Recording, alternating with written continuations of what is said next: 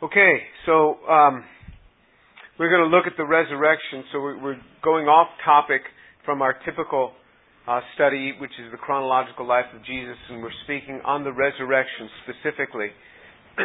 and uh, you know, the resurrection turns out to be absolutely critical and fundamental to our faith. So if you look, for example, in Romans chapter 10, in Romans chapter 10, uh, verse uh, 9 and 10, Romans chapter 10, verse 9 and 10.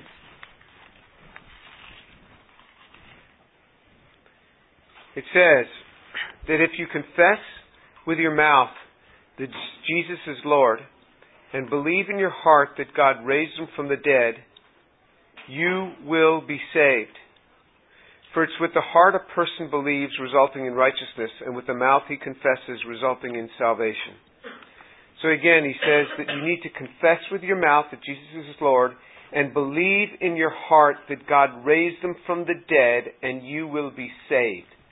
Look at those two requirements. Uh, that this is a this is what he puts before us.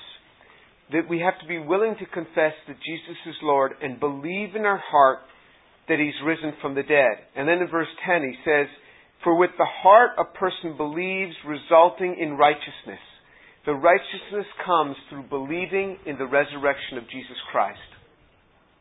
Then the question comes, what do we mean by a resurrection? Many people will give you, quote unquote, a spiritual resurrection.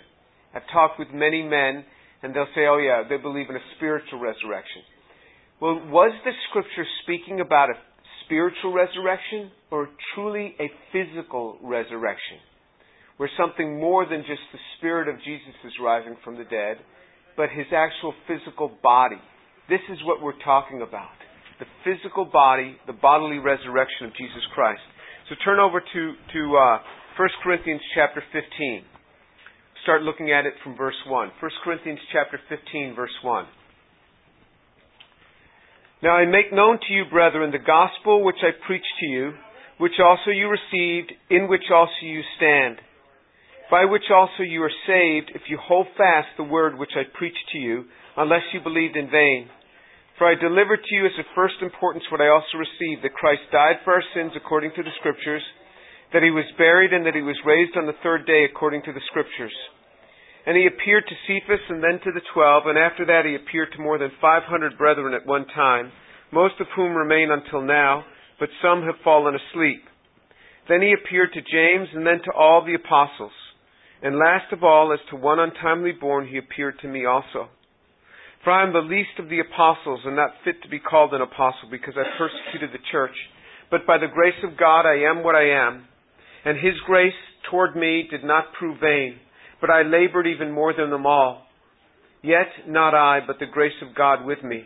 Whether then it was I or they, so we preached and so you believed. So you see, he says in, in chapter 15 verse 1, he says, I make known to you the gospel which I preached to you, which also you received, in which also you, you stand. It is in this gospel that you will stand. You will become old and cynical concerning faith, concerning Jesus Christ, if you don't stand in the truth of the resurrection.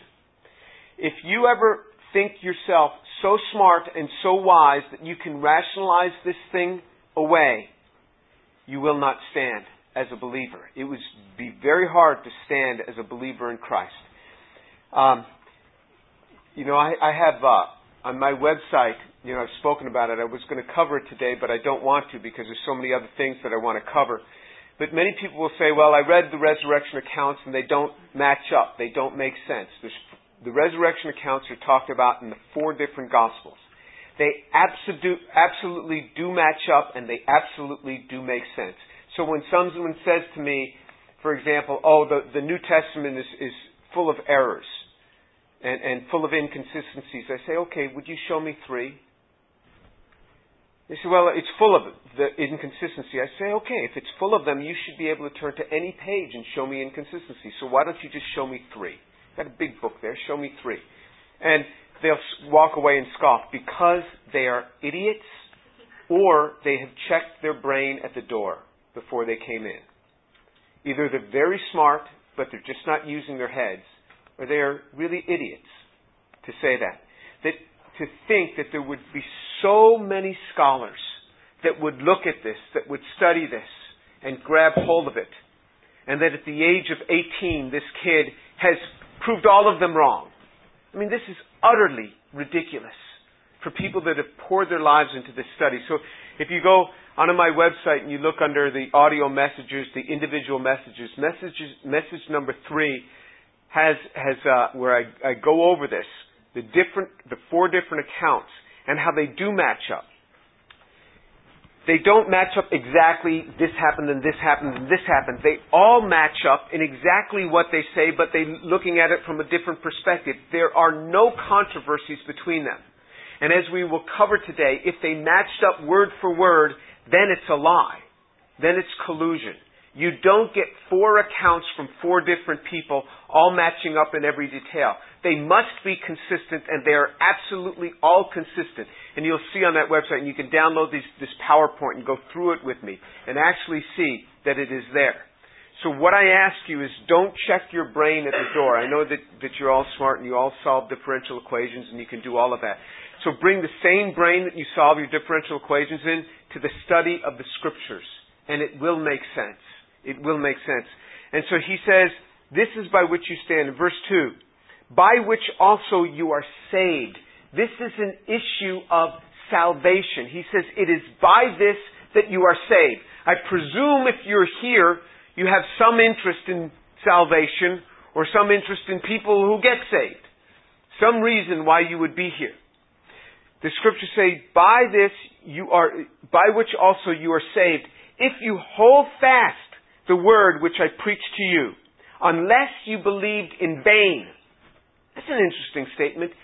So it is possible to believe something in vain. You say, well, he has his belief, I have mine.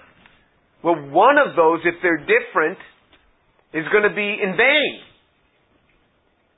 He says, it is possible to believe in vain, and he says it three times in half of this chapter. Then he says in verse 3, For I delivered to you as the first importance what I also received. So he's saying this is the most important thing. So we have studied the scriptures every week in this class for 13 years. This is the most important subject. This is what the scriptures say. What we are covering today is the most important subject. Not by my opinion, but by a much higher opinion by Paul the Apostle says, this is the most important subject. And he says, I'm delivering to you what I also received. Paul didn't receive this from men. Remember, Paul, when he got saved, was led off into the wilderness, and he was instructed by the Son of God himself. Paul saw Jesus, which was, in fact, according to the scriptures, was what was needed to be called an apostle. Eyewitness eyewitness of, uh, uh, of, to, to the resurrection of Jesus. Paul saw Jesus in his resurrection. That's what made him an apostle. Paul used that. He says, Have I not seen the Lord as a proof of his apostleship? I know today lots of people go around, they introduce themselves. Hi, I'm Apostle so and so. Apostle so and so. Wow. So you saw Jesus. He appeared to you. Now, he might have, but that was one of the requirements. And the other outcome of being an apostle is that you were usually imprisoned and killed. So I'm not sure that you so readily want to be an apostle.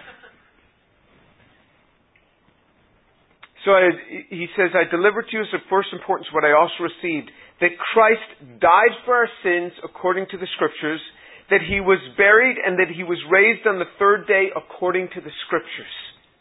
He was raised on the third day according to the scriptures. He's saying, this is the most important thing that he died, he was buried, and he was raised on the third day according to the scriptures. The most important thing. And he says he appeared to Cephas and then to the twelve. So remember Peter's other name was Cephas. We've covered that. He says he appeared to, to, to Peter, to Cephas, and then to the twelve. All at once. The twelve he appeared all, there were several. Then he uh, appeared um, to over 500 brethren at one time. So he appeared to Cephas, then to 12. He appeared to more than 500 brethren at one time, most of whom remain until now, but some have fallen asleep. Remember, the term fallen asleep, asleep was death of the believer. When a believer died, even when the, the little girl died, Jesus said, she's not dead, she's asleep. In other words, when there is the expectation that they are very much in the bosom of Abraham and they will live forever, what we call death, Jesus called sleep. He should know. Alright? The implication was that they will rise again. And, and then he says, then he appeared to James, that's his brother, who then later became the, the leader in the Jerusalem church. That's the, the, the physical brother of Jesus. And, and then to all the apostles. Then he goes on, so he starts documenting. Then he says, now let's skip down to verse 12. Now, if Christ has preached that he has been raised from the dead, how do some among you say there is no resurrection of the dead? If there is no resurrection of the dead, not even Christ has been raised. And if Christ has not been raised, then our preaching is in vain, and your faith also is in vain. If Jesus Christ has not risen from the dead, then your faith is in vain. This is just a grand social organization that you pour your money and your time into. But it has no meaning that's of any significance for eternity if Christ has not risen from the dead. It's all in vain. You might as well just go out and you know, join the Lions Club. There is something about this that is much deeper, much deeper. That it, and it embodied, it's embodied within the resurrection of Jesus Christ, or else it's all in vain. Verse 15. Moreover, Moreover, we are even found to be false witnesses of God because we testified against God that He raised Christ, whom He did not raise, if in fact the dead are not raised. And if the dead are not raised, not even Christ has been raised. And if Christ has not been raised, your faith is worthless. You're still in your sins. Look at that. If Christ has not been raised, your faith is worthless. You're still in your sins. What does that mean? Means no salvation. You're still in your sins and your faith is worthless. You're still in your sins if Christ has not been raised. Verse 20, but if Christ has been raised from the dead, the, the uh, I'm sorry, let, us let, look at verse 19. If we have hoped in Christ in this life only, we are of all men most to be pitied. If Christ is only for this life, we are of all men most to be pitied. He's risen from the dead. So what I'm going to do is I'm going to take you through just a, covering scripture to show you what would have happened had the resurrection been faked. If the resurrection had been faked, how would it have been set up? And these are indications. One of the ways you, you, are taught to prove things, for example, in science, you set everything up and then you start shooting things down. That's one way, and you see what's left. So what we're going to do is we're going to start building this and taking a look at what the scriptures say. And there are no inconsistencies between the four gospels. And if you think there are, you have not really studied it. You must study it. Or you go to that, that, that portion on my website that I told you and, and, and I've, I've studied it for you. And I pulled out all the verses and I show you that this verse does not contradict this verse, nor this verse, this verse and you go right on through it, and you can see that there is a very clear pattern to the resurrection and the events of the, the resurrection. They do not conflict with any of, uh, of the other events. So, for example, let, us look at, at John chapter 20. John chapter 20. Let's put to rest whether this was a spiritual resurrection only or if it really embodied a physical, and by physical I mean physical resurrection. John chapter 20. Let's start reading um, in verse 24. But Thomas, one of the twelve, called Didymus, was not with them when Jesus came. Okay, so Jesus appeared to many of the, uh, to, to a bunch of the other apostles. Thomas was not with them. Now, Thomas was one of the twelve. Judas had already killed himself. Uh, uh, and and so now there were eleven left. Thomas, um, so so Thomas was one of the one of the remaining eleven, but he was not with them during this appearance of Jesus. And so now they tell Thomas, they say, "Hey, we saw Jesus." And look what Thomas says, verse twenty-five. So the other disciples were saying to him, We have seen the Lord. But he said to them, Unless I see in his hands the imprints of the nails, and put my finger into the place of the nails, and put my hand into his side, I will not believe. So does this sound to you like a man who is just trying to believe something that he really doesn't believe, or does this sound to you like a skeptic? Sounds like a skeptic, doesn't it? Sounds like a skeptic. Sounds like any normal human being. How can a normal human being believe in a physical resurrection? These things don't happen every day. So Thomas is actually very much like, like you and I would be. We would be this way.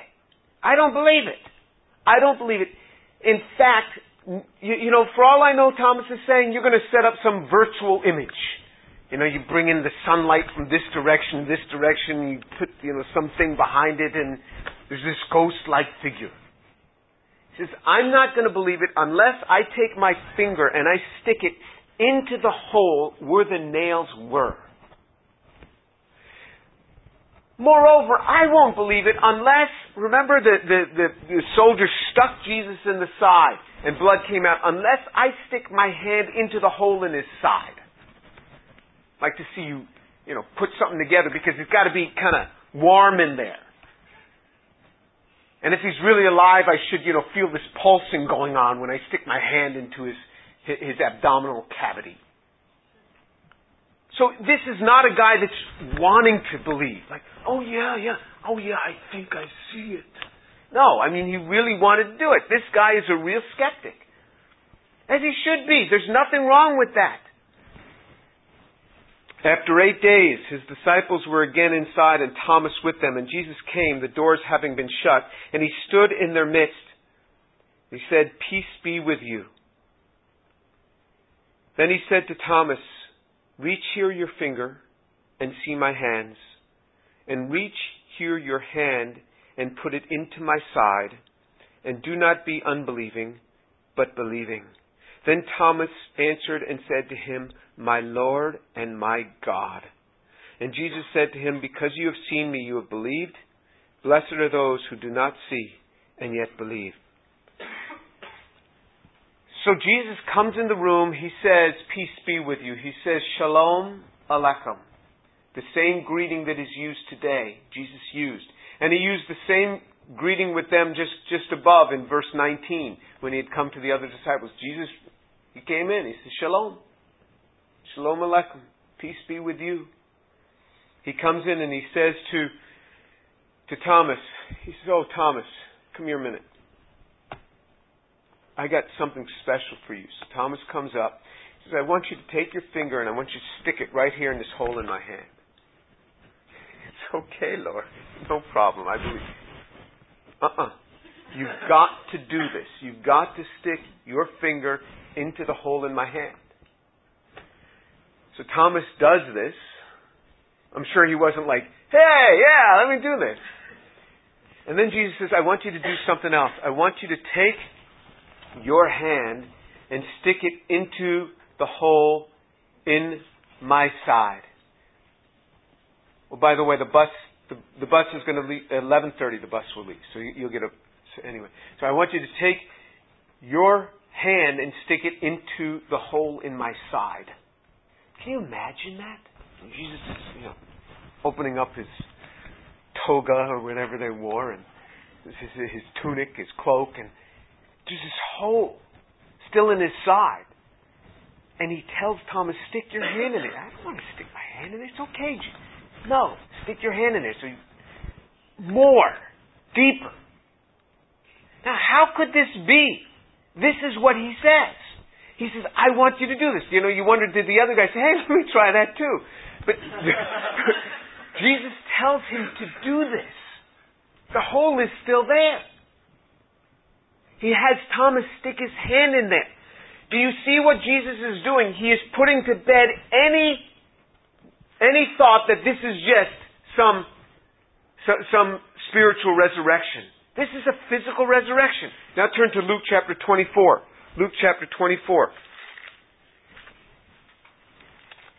We're going to start reading from uh, verse 36, Luke 24, 36. And while they were telling these things, he himself stood in their midst and he said, Peace be to you. Same greeting, Shalom Aleichem.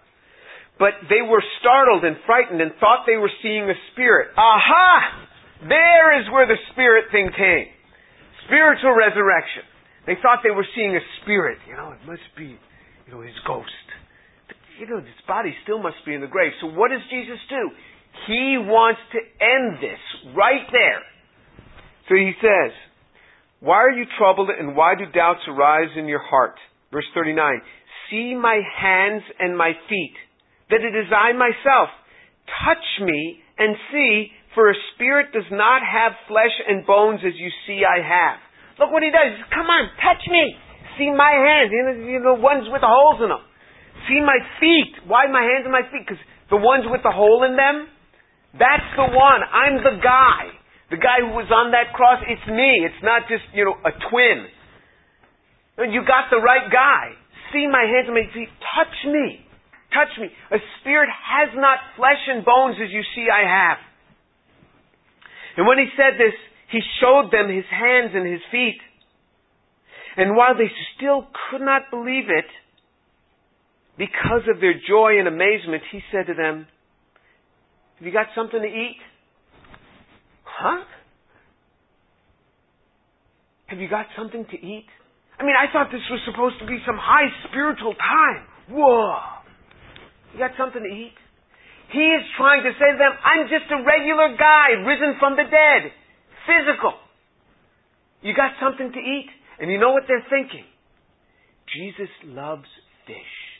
Every time he was multiplying fish, he was cooking on the beach fish. If the guy likes fish, it's Jesus. So he just asked them for something to eat. They gave him a piece of broiled fish. He took it and he ate it before them. What does he do? He demonstrates to them even eating. He eats eating fish.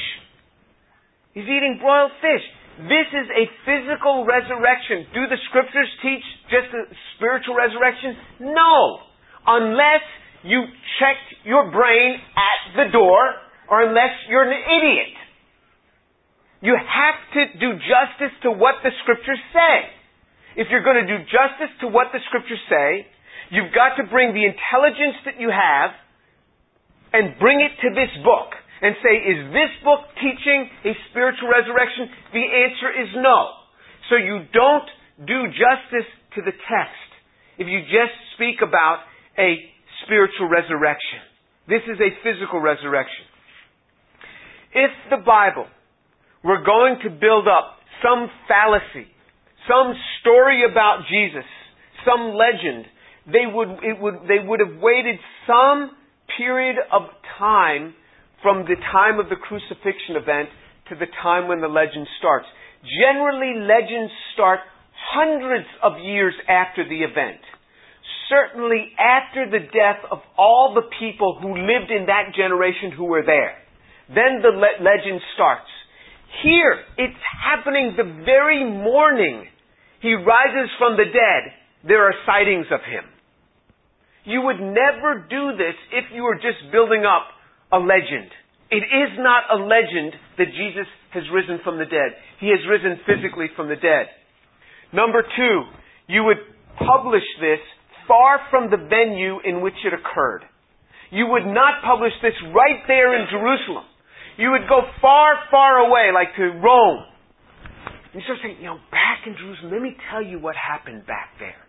You start to build this legend. You don't start a legend at the same time in the same place that it happened where everything can be checked. This is not how you start legends. You would select witnesses very carefully. Certainly nobody that could be questioned. What did Paul do in 1 Corinthians? He listed who the people were. he said he appeared to he, he appeared to Peter, he appeared to the 12, he appeared to over 500 people at one time when Jesus was taken up. It says there were 500 people there saw him taken up. And guess what? Hallucinations are not shared. People do have hallucinations, but hallucinations are never shared. In other words, one person has one hallucination, another one has another one. But you don't have 500 people have the same hallucination. So it's not 500 people just hallucinizing that, that, that Jesus is going up. Doesn't happen. Doesn't happen that way. There's no hallucination here when, when, when, when they see him going up as it talks about in the book of Acts. Over 500 people at one time. Now look at some of the other people that are documented in, in, the, uh, in the Gospels. Look in John chapter 19. In John chapter 19, again, specific people are mentioned. John chapter 19, verse 38. John chapter 19, verse 38. This is right after the death of Jesus on the cross. It says, After these things, Joseph of Arimathea, being a disciple of Jesus, but a secret one for fear of the Jews, asked Pilate that he might take away the body of Jesus. And Pilate granted permission. So he came and took away the body. Nicodemus, who was the first to come to him by night, also came, bringing a mixture of myrrh and aloes, about a hundred pounds weight. The scriptures chose two people, specifically. One Joseph of Arimathea, the other Nicodemus. Both of them were on the Sanhedrin this body of 71 members, they were on this body of 71 members who were the ruling party of Israel. They chose two men to name. One of them, Joseph of Arimathea, who was a secret disciple of Jesus, and it tells us in John chapter 12 that many even of the rulers believed on him, but they were not confessing him for fear that they'd be put out of the synagogue because of the Pharisees because they love the approval of men rather than the approval of God. That's what it says in John chapter 12. But here it says two of them came out of the closet. Nicodemus and Joseph of Arimathea. And they came out and they said that that uh, they went and they were going to take the body of Jesus down. If they were not putting the body of Jesus, if the body of Jesus were really still alive and had never really been put to death, don't you think that they would go and, and, and why would they name these two people on the Sanhedrin specifically by name? You can check with them. He's saying, come on, check with them. The body of Jesus was dead. Was dead. You know, you will hear people today say, oh yeah, Jesus never really died on the cross. The swoon theory that, you know, they, they, they took him off the cross before he died. I mean, check with Joseph. Check with Nicodemus. You can check with these guys. The scripture puts people before us. It, it, and so it names all of these people. It says, go ahead, check with them. The book of 1 Corinthians was written about 20 years after the death and resurrection of Jesus Christ. So of the 500 people, he says most of them are still alive today. If you go to our church and you, you just pick a random five, uh, random 500 people, Come back 20 years later, you know, maybe 20% of them have passed away, but, you know, a good number of them are still alive. This is what he's saying. So, so, uh, um, if you were building some, some legend or some fallacy, you would never choose individuals' names. You just don't do that. Okay, so let, us look in, in Mark chapter 16, verse 9. Mark chapter 16, verse 9. Let's, let's see who Jesus first appeared to. Mark chapter 16, verse 9. Now, after he had risen early on the first day of the week, he first appeared to Mary Magdalene, from whom he had cast out seven demons. So let me just, just point out here that Jesus died on a Friday. He was in the ground all day Saturday, and he rose just as Sunday morning was coming, was dawning. And so the day started for them at 6 a.m. Jesus died just at around around uh, uh, 3 p.m. or a little little after that on Friday, before sundown, which meant that, that before 6 p.m. Jesus died.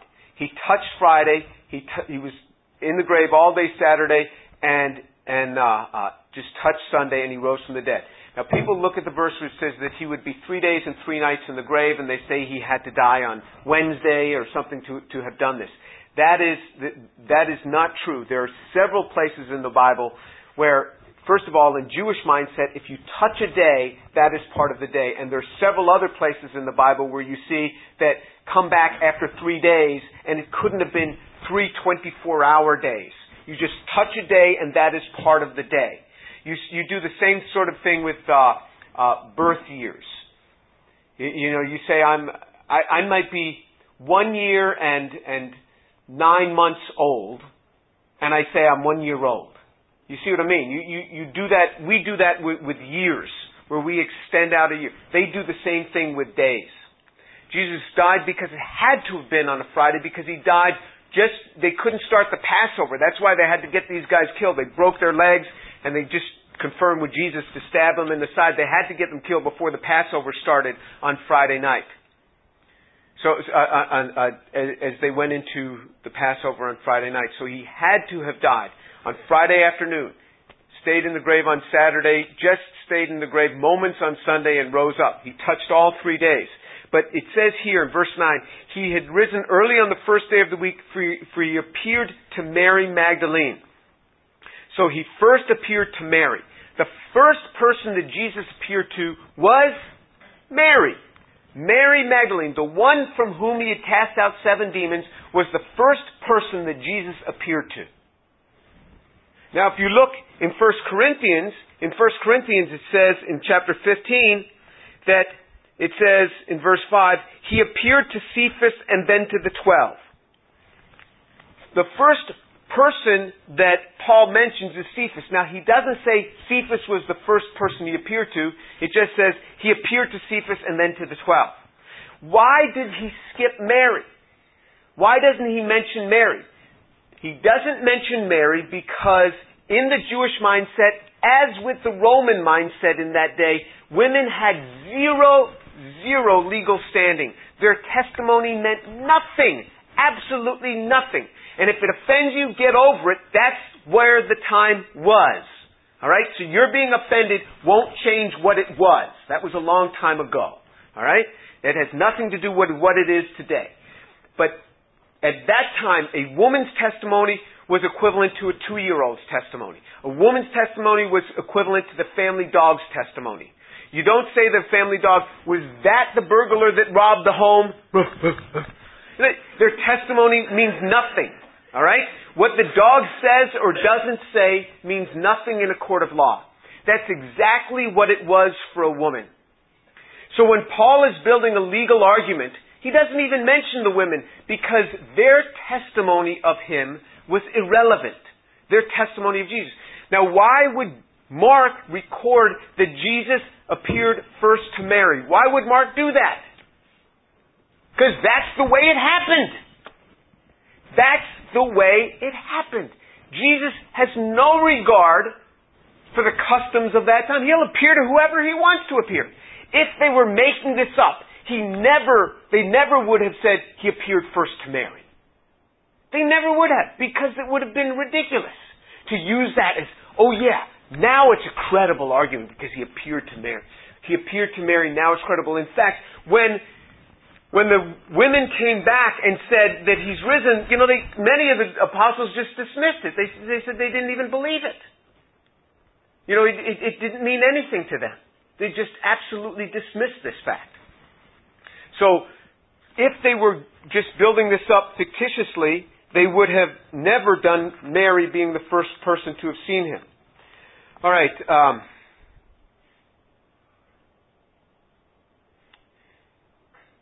the first, oh, okay, the other thing that would be done is you would surround the event with impressive displays.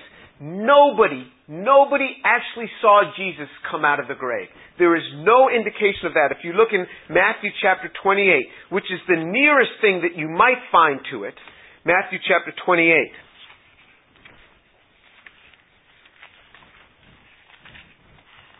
And then reading from verse um,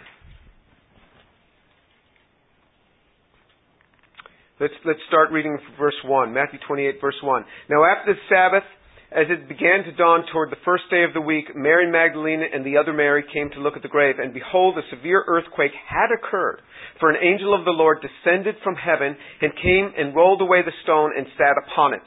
and his appearance was like lightning, and his clothing was as white as snow. This, the writer here, Matthew, had to have gotten this by revelation because nobody was there. Nobody saw this. The guards shook for fear of him and became like dead men. So the guards saw this angel roll away the stone, but they didn't see Jesus come out. And we know that it says because they just saw the angel and they shook with fear and they became like dead men. What does that mean? You faint. You become like, like a dead man. They have all fainted. So nobody actually saw Jesus came out. If you were building this up, wouldn't you say, and he came out and he was shining and he was rising and he was, you, that's, you know, that's the climax of the story. They don't even mention it. This is what gives this account credibility. Nothing matches up with the way you would make it up. And, and, and then, now here's what happens if you go ahead and make, try to make something up um, in verse 11, now while they were on their way, some of the guards came into the city and reported to the chief priests all that had happened. And when they assembled with the elders and consulted together, they gave a large sum of money to the soldiers and said, You are to say his disciples came by night and stole him away while you were asleep. And if they should come to the, if it should come to the governor's ears, we will win him over and keep you out of trouble. And they took the money and did as they had been instructed. And this story was widely spread among the Jews and is to this day. It is actually to this day. Many people say his disciples stole away the body. To this day. Well, you know how stupid this is. How could the guards have seen them steal the body if they were asleep? If you're asleep, you don't see them steal away the body. If they were awake, you stop them. They're just a bunch of, you know, fishermen. You're the guards and, and you're trained to kill. I mean, you practice killing. It is your practice. And so they made up a story and immediately it made no sense. Because that's what happens when you make up stories. And by the way, the guards were, were, were killed, the other gospel says, for, for uh, losing track of all of this. The different gospels speak about this in different ways. Because if it were exactly the same, it speaks of collusion. When I grade organic chemistry papers and, and um, I did this. two students went away on a, on some class trip, and I sent the exam with their professor. They were supposed to go up to their respective rooms, take the exam, give it back to the professor, and the professor gave it to me when he came back. They went off on some school trip. Well, I, I graded. Usually these are just graded by the TAs, and I never even see them. But I thought, you know, just two exams, I can handle this. And so I grade one exam, and then I start grading the other exam. I'm thinking, I feel as if I've seen this before. It was exactly the same as the other one. And not only that, the, the molecule was, say, drawn like this on the paper. On the other paper, it was drawing exactly the same angle. Now, there's, there's one right or answer in organic chemistry. There's infinite number of wrong answers. And when all the wrong answers are the same, there's collusion. And they're all happening to be drawn at, you know, molecules rotate in space. It can be any direction. You all happen to rotate in the same way. And so, you know, I, I send these to the honors council and they slice these people up. And, and, and, and, uh, which I'm not happy about at all. But, but, you know, they did what they did. When things are exactly the same, it's a dead ringer for collusion. The way the Gospels are, in, are constructed shows you that they did not collude. They didn't go, oh, what did you write? Okay, okay, okay, okay. That's exactly what it is not.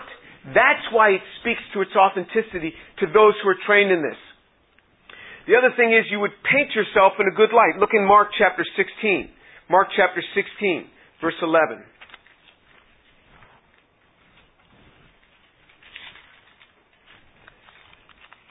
Mark chapter 16, verse 11.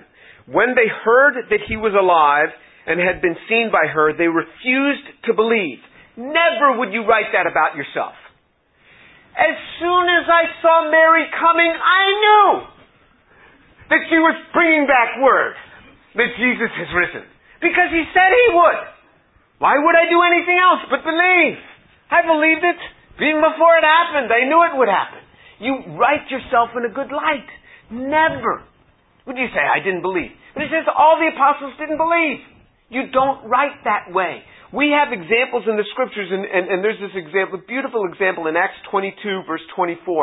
It says, and, and I'll just tell you the story. This this, uh, this Roman centurion Lysias, Claudius Lysias, he comes and he grabs Paul in, in this fray and he has Paul put in chains and he's going to have him strung up and stretched in thongs until he talks, talks. And then as he's about to be stretched, he says to the guard that's about to do this, he says, Is it lawful for you to do this to a Roman citizen before he's been condemned? And right away the guard jumped back. He didn't realize that Paul was a Roman citizen, having been born in Tarsus, which made him a Roman citizen. And so the guard goes back to Claudius Lysias and says, What are you about to do? That guy is a Roman citizen. And the guy, and they right away take the chains off him and, and they confirm that he's a Roman citizen. So Lys, Claudius Lysias is now sending Paul forward to his superior. And he writes, and he says in Acts 23 verse 26, When I saw that he was being poorly treated, I came and I saved him and I am presenting him now to you. He wrote himself only in a good light. This is exactly what I do. You know, sometimes people want to know, you know, do you have a problem with this? I don't want to tell you about my problems. You want to hear about my problems? You go talk to my wife. She will tell you about problems that I don't even have. I mean, she knows everything. but I paint myself in a good light. This is what we do. Especially if you're writing stories for other people. But you don't all of them write that, you, you know, none of them believe this word. So this is not a made up account. Also, what you do is you squelch anything that might bring controversy. So, in other words, you want to investigate this? If you don't just believe it, if you don't just believe it, you start investigating this, your eyes will rot in your head. You surround this with omens. This is what other religions do. You want to start checking on other things? There's all these penalties checking. The Bible says, check it out. Check it out. Here's the people. God never condemns us for asking questions, for checking on these things. If this were a made up account, they would just put all these omens around it. Here they're saying, here's the people. Ask them, check them. If you were going to start a new religion, you would never start it around a resurrection. You'd never do this. Because that's too hard to believe. You start around, Jesus loved the little children. You, know, you start around something that's good and easy. Why start it? He rose from the dead. You would never start a new religion like this. Unless that's exactly how it happened. And the last thing is, they were willing to die based on what they knew. Every one of the, the apostles died except for John was banished to an island because John was the only one who never left the foot of the cross. All the other ones had deserted him. They all died. Some, it says Peter was, was, it doesn't say in the scriptures, but, but other writings talk about how Peter was, was crucified upside down. Some of the other apostles were flayed alive. You know what that means? Tie down and start pulling off their skin slicing off their skin while they're still alive, flayed alive. That's gotta hurt. They died for what they knew to be true. Now, many people die for what they believe to be true. You and I would die, many of us, for what we believe to be true, not just in Christianity, lots of religions do that. But nobody dies for something they know to be a lie. You'd think when they're getting ready to flay these guys, they go, ah, it was just a joke. Let me show you where we took the body. One of them is going to speak up. You're not going to have 11 guys die for this. Do you see what I'm saying? Lots of people die for what they believe to be true. Nobody dies for what they know to be a lie. These men died for what they knew to be a lie. This is not something made up. This is something that we can bank on. Let's pray. Father, I thank you so much for your word. Your word is true and the resurrection is true. This has occurred because of your great hand. Father, thank you that Jesus has risen physically from the dead, and this is critical to our faith. Thank you, Father, that you place within the hearts of men and women the ability to believe in the physical resurrection of Jesus Christ. I commit these young hearts to you in the name of Jesus. Amen.